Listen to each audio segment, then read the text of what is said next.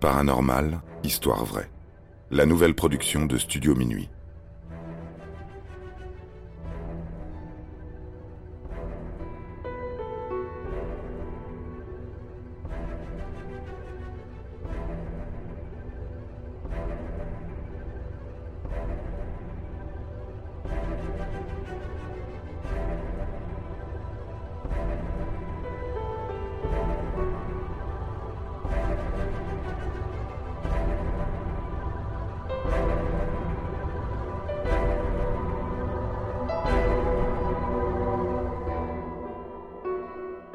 Rencontre du troisième type à Cergy-Pontoise.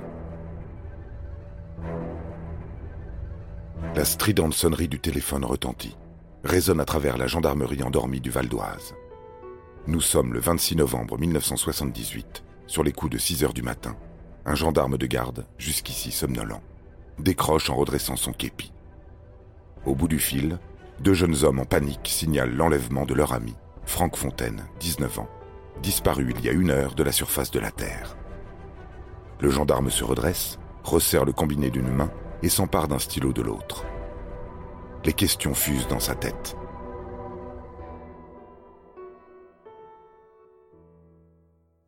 Où s'est déroulé le kidnapping? Qui sont les auteurs? A-t-on affaire à de dangereux mafieux en quête d'une rançon ou à un tueur en série sanguinaire? Peut-être leur ami devait-il de l'argent à quelqu'un? Bien qu'inspiré, le sous-officier est loin du compte. Les ravisseurs viennent d'ailleurs et ne répondent à aucun profil connu. Plus tard dans la matinée, les deux jeunes témoins sont convoqués à la gendarmerie. L'un s'appelle Salomon Ndiaye. Il a 25 ans et étudie la comptabilité. L'autre se nomme Jean-Pierre Prévost, même âge, et travaille en intérim pour remplir le frigo. Deux jeunes adultes, un peu paumés, inconnus au bataillon.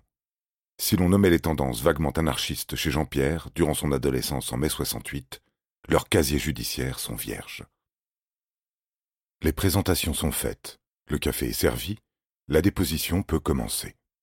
Cette nuit du 26 novembre, les deux jeunes hommes se sont levés à 4 heures du matin dans l'appartement de M. Ndiaye, situé en périphérie de Pontoise. En bas de l'immeuble les attend Franck Fontaine, dans sa voiture, un break asthmatique au chauffage capricieux et au coffre chargé de légumes.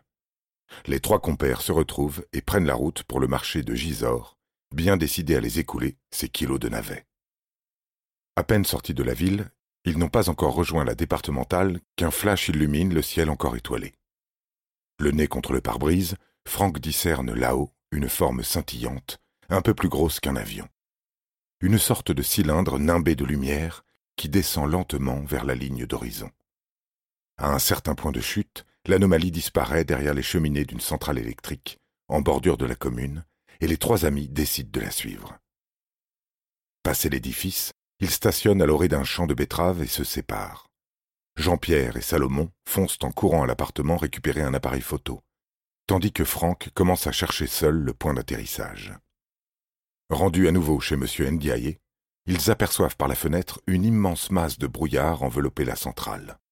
Ils s'empressent de rejoindre leur ami, mais ne trouve à l'arrivée que le break vide, abandonné sur le bas-côté. Le véhicule semble mal en point, plus que d'habitude.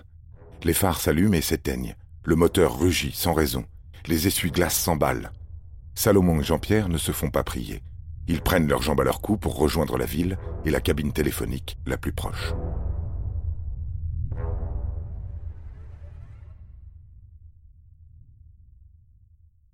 Bouche bée, le gendarme en oublie son café refroidi. Les faits décrits sont invraisemblables. Un gamin embarqué par des extraterrestres, ici, à Cergy-Pontoise. Ville nouvelle, âgée d'une décennie à peine, où, en dépit d'une foire estivale et d'un tournoi réputé de bridge, il ne s'y passe pas grand-chose à l'année. Jean-Pierre et Salomon semblent pourtant en réel état de choc. Ils sont recroquevillés sur leurs chaises, tremblants, les yeux écarquillés. Quel intérêt aurait-il à mentir? À échafauder une histoire aussi loufoque pour faire perdre du temps aux forces de l'ordre. Par la suite, deux équipes sont formées.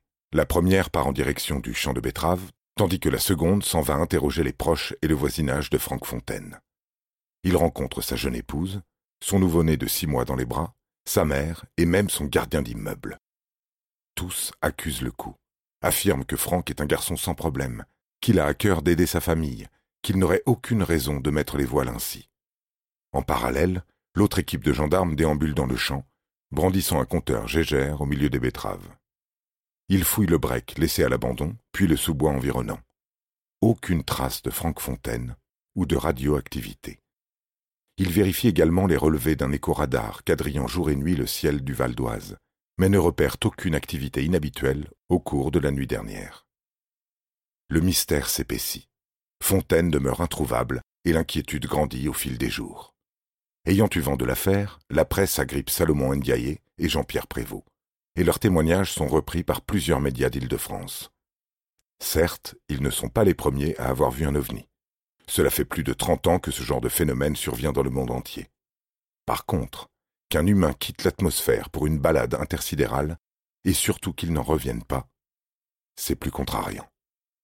Une semaine entière s'écoule sans que l'enquête n'avance d'un pouce. Et puis, au matin du 3 décembre 1979, les gendarmes désœuvrés entendent à la radio locale un flash info. Le présentateur prétend avoir reçu un appel anonyme, prévenant que Franck Fontaine était réapparu en un seul morceau. Il se précipite à son domicile et y retrouve la famille au complet. La mère, l'épouse, Jean-Pierre, Salomon, et au beau milieu, Franck, ravi et halluciné à la fois.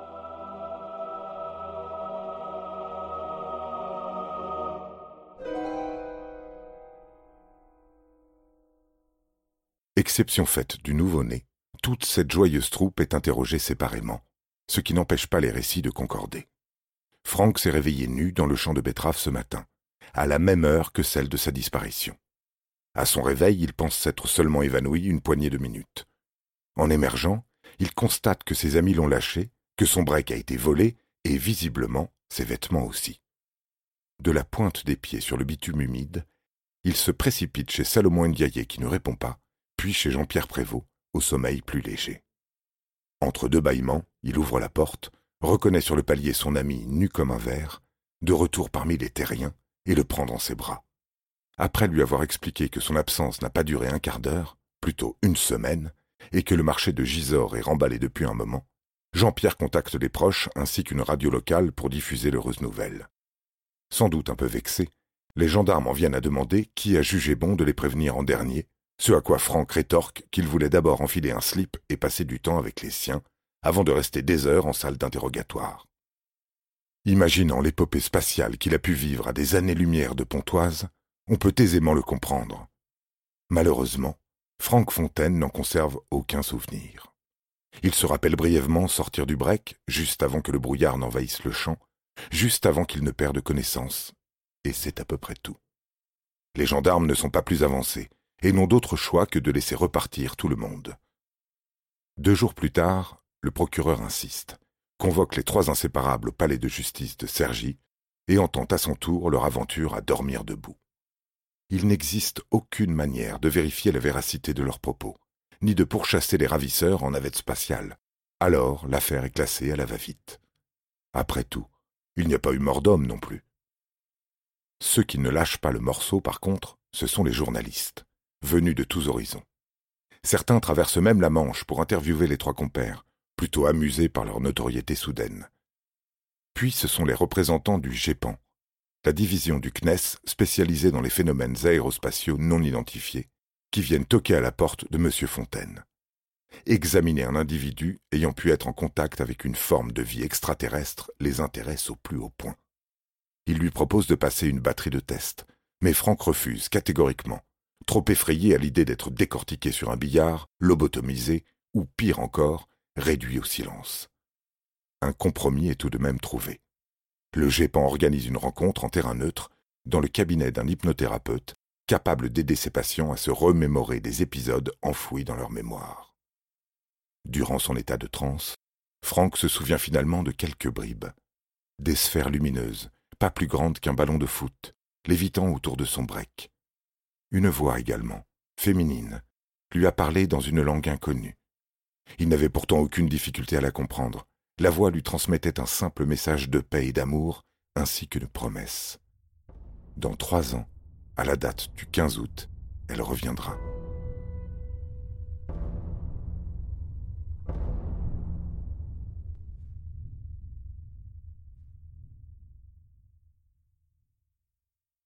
Trois ans plus tard donc, le 15 août 1981, 2000 personnes se réunissent à la tombée du jour dans le champ de betteraves jouxtant-pontoise. Tous ont le nez levé, à la recherche d'une soucoupe dans le ciel rouge. Ils ont attendu longtemps, en vain. Personne n'est venu cette nuit-là, et le fin mot de l'histoire risque d'en décevoir plus d'un. Deux mois après le rendez-vous manqué, Jean-Pierre Prévost dévoile lors d'un entretien accordé à un magazine qu'il s'agissait depuis le début d'un grotesque canular. Le soir du 26 novembre 1978, les trois amis ont regardé une émission sur les ovnis et ont eu l'idée de faire croire à un enlèvement extraterrestre. Selon lui, il n'y a jamais eu de sphère volante, de cylindre céleste ou de brouillard mystique. Franck Fontaine était planqué chez un autre complice pendant huit jours.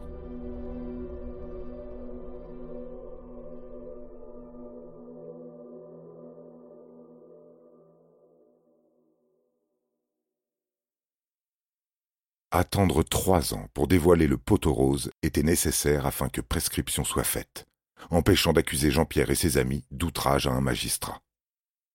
Mais malgré les révélations décevantes de M. Prévost, Franck Fontaine continue de maintenir sa version des faits. Il croit dur comme fer que nous ne sommes pas seuls dans cet univers et qu'il a bel et bien été contacté par une force inconnue, venue d'une autre galaxie, pour l'avertir. Si elle souhaite survivre, l'humanité doit se rassembler pour faire face aux troubles de l'avenir. Dans le fond, peu importe que le message provienne d'un extraterrestre ou d'un jeune homme à l'imagination décomplexée. Aujourd'hui encore, le conseil est d'une pertinence insolente.